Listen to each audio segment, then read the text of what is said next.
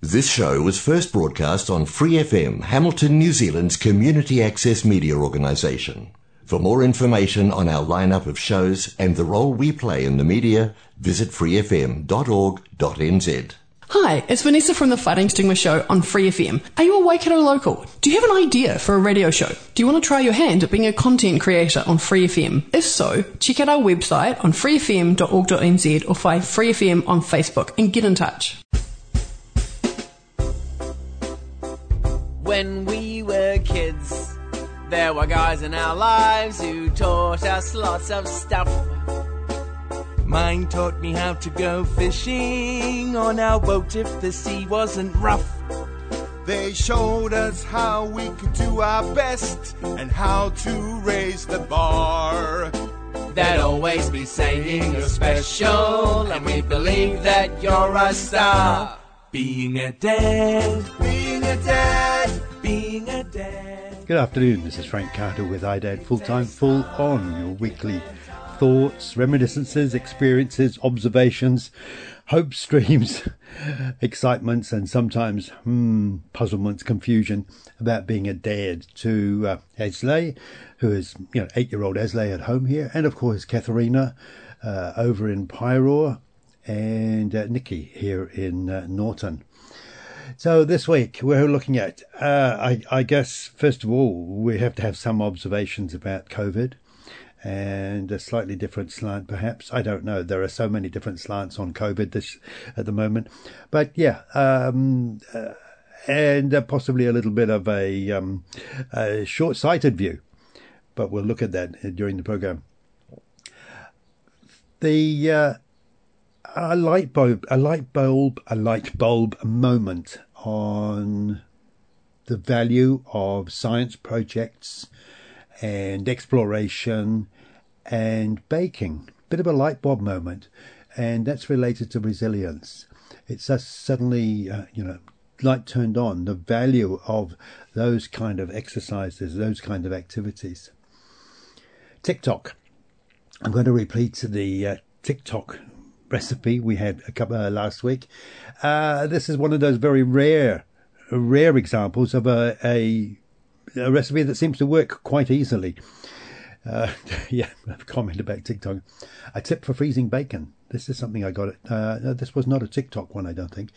Uh, but yeah, it's such a value. It's a tip for freezing bacon. It's so useful. Mo Lele, Mo Ui Lele, Miley and Toa's um, fitness exercise, fitness group uh, for uh, women, mostly women, are participating in this group and the progress on that one. And why would I be talking about that on an iDad show? Well, um, yeah, we'll go into that as well. The uh, and the impact of lockdown on our Labour weekend. Yeah. And it's something that was also confirmed by discussing with a couple of other people too.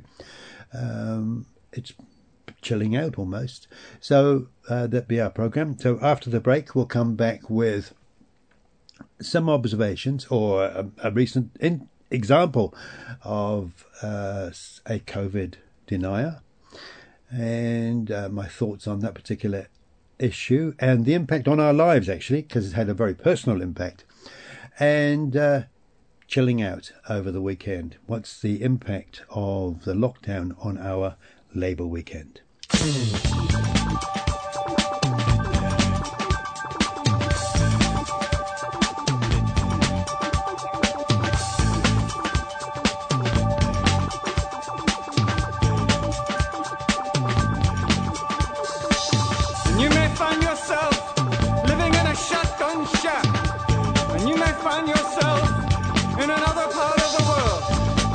May find yourself behind the wheel of a large automobile. And you may find yourself in a beautiful house with a beautiful wife. And you may ask yourself,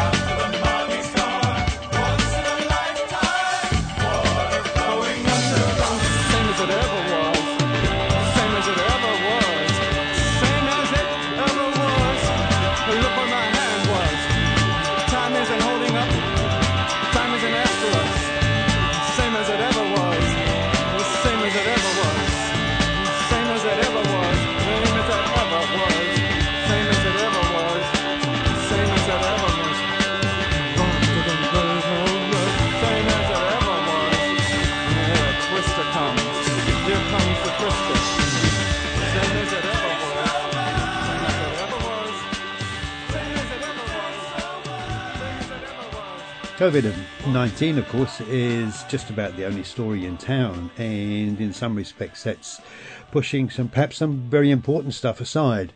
Um, we've got major government initiatives, the Three Waters, Three Waters Initiative, for example, which is causing quite a lot of controversy, but all that kind of stuff is being pushed to the background.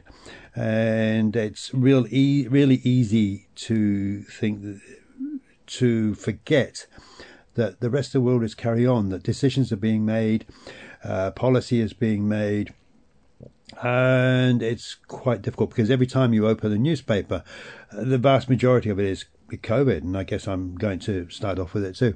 So, uh, in some respects, this is quite difficult for be, remaining constantly aware of what is going, decision, decisions that are being made for us by council and by government.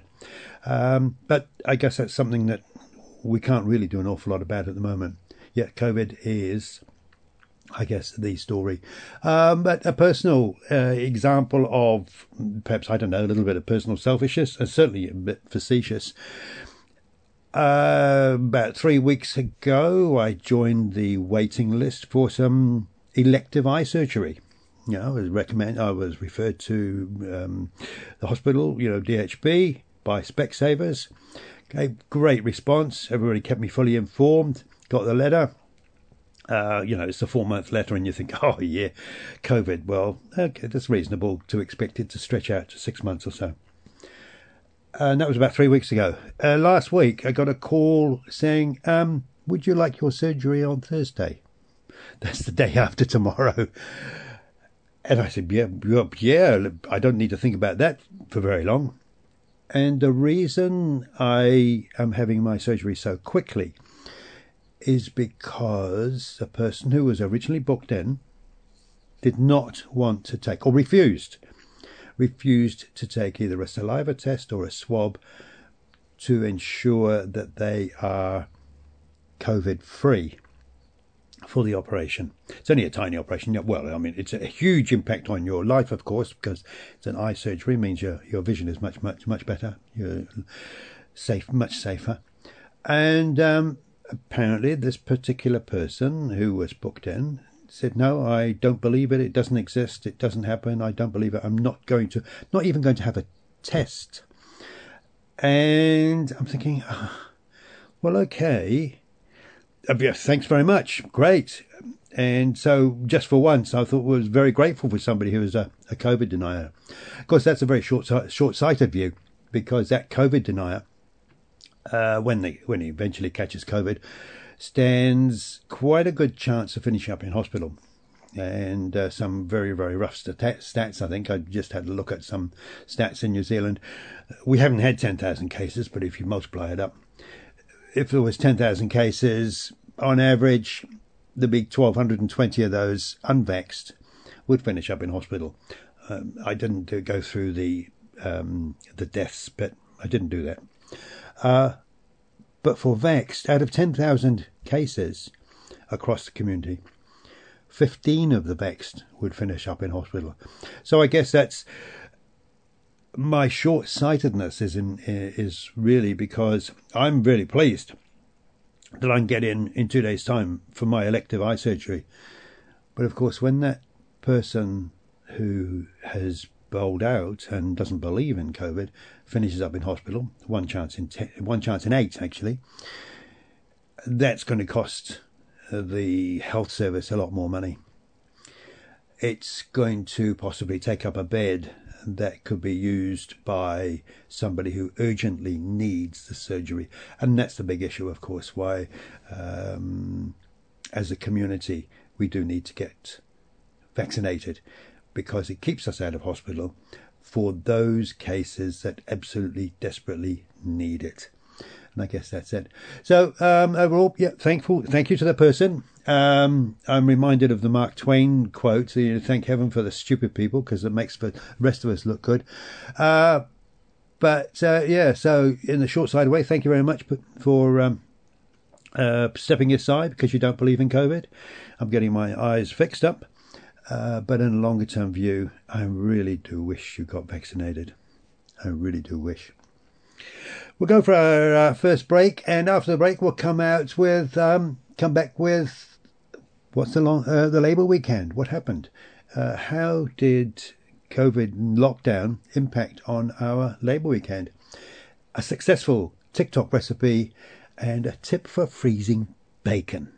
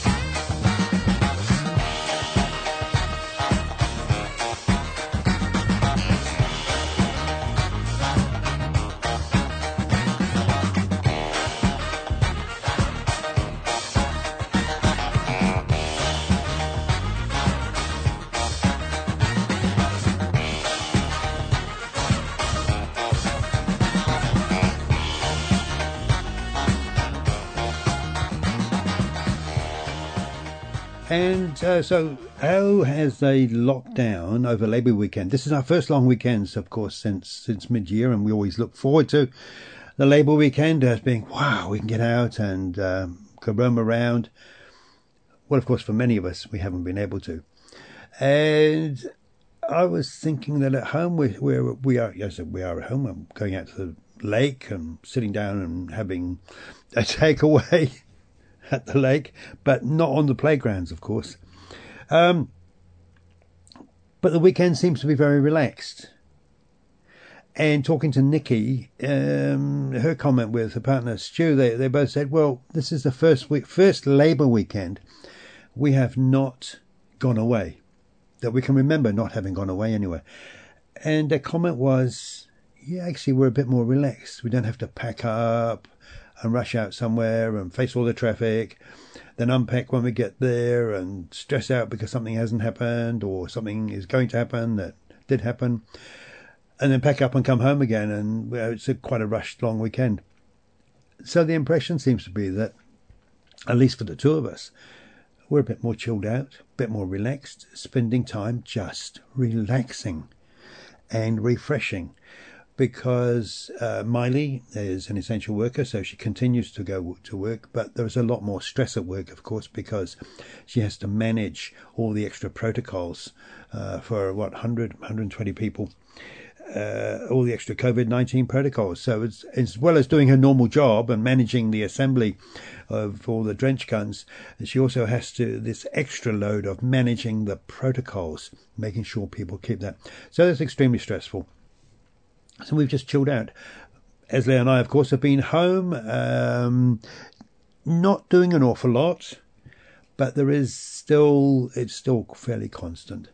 Yeah, so we've just chilled out, rested the weekend at the moment. Um, Miley's um, gone for a walk, and perhaps we'll have time to uh, discuss what the walking is all about and the Mo'olele uh, challenges and how wonderful the ladies in that group are continuing to do their exercises throughout this period. So that's, yeah, chilled. We're just chilled for the long weekend. Great. But we're very fortunate. A TikTok recipe. TikTok, of course, has all these recipes, all these wonderful things that you can cook. And we've had a few experiments. a few experiments. Not a lot of them have worked.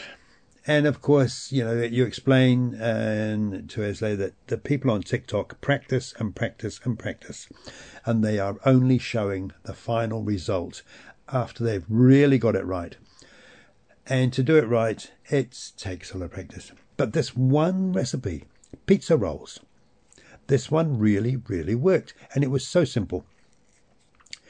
Pizza base, uh, you do your normal, you do your pizza, although it's best probably if you do a square one. Uh, so you roll your pastry out. We did make our own pastry, but that's you can buy the pastry. Put your topping on, and then do slices, slices, and you know four or five centimeters apart, and roll them up. And then you cook them in the large muffin trays. So you roll it up so it fits into a muffin tray. And I can't remember how long you cook it for, but you know, just if you just Google pizza rolls, and they came out really, really well. First time, no problems. So one big tick for TikTok, if you like. One big tick.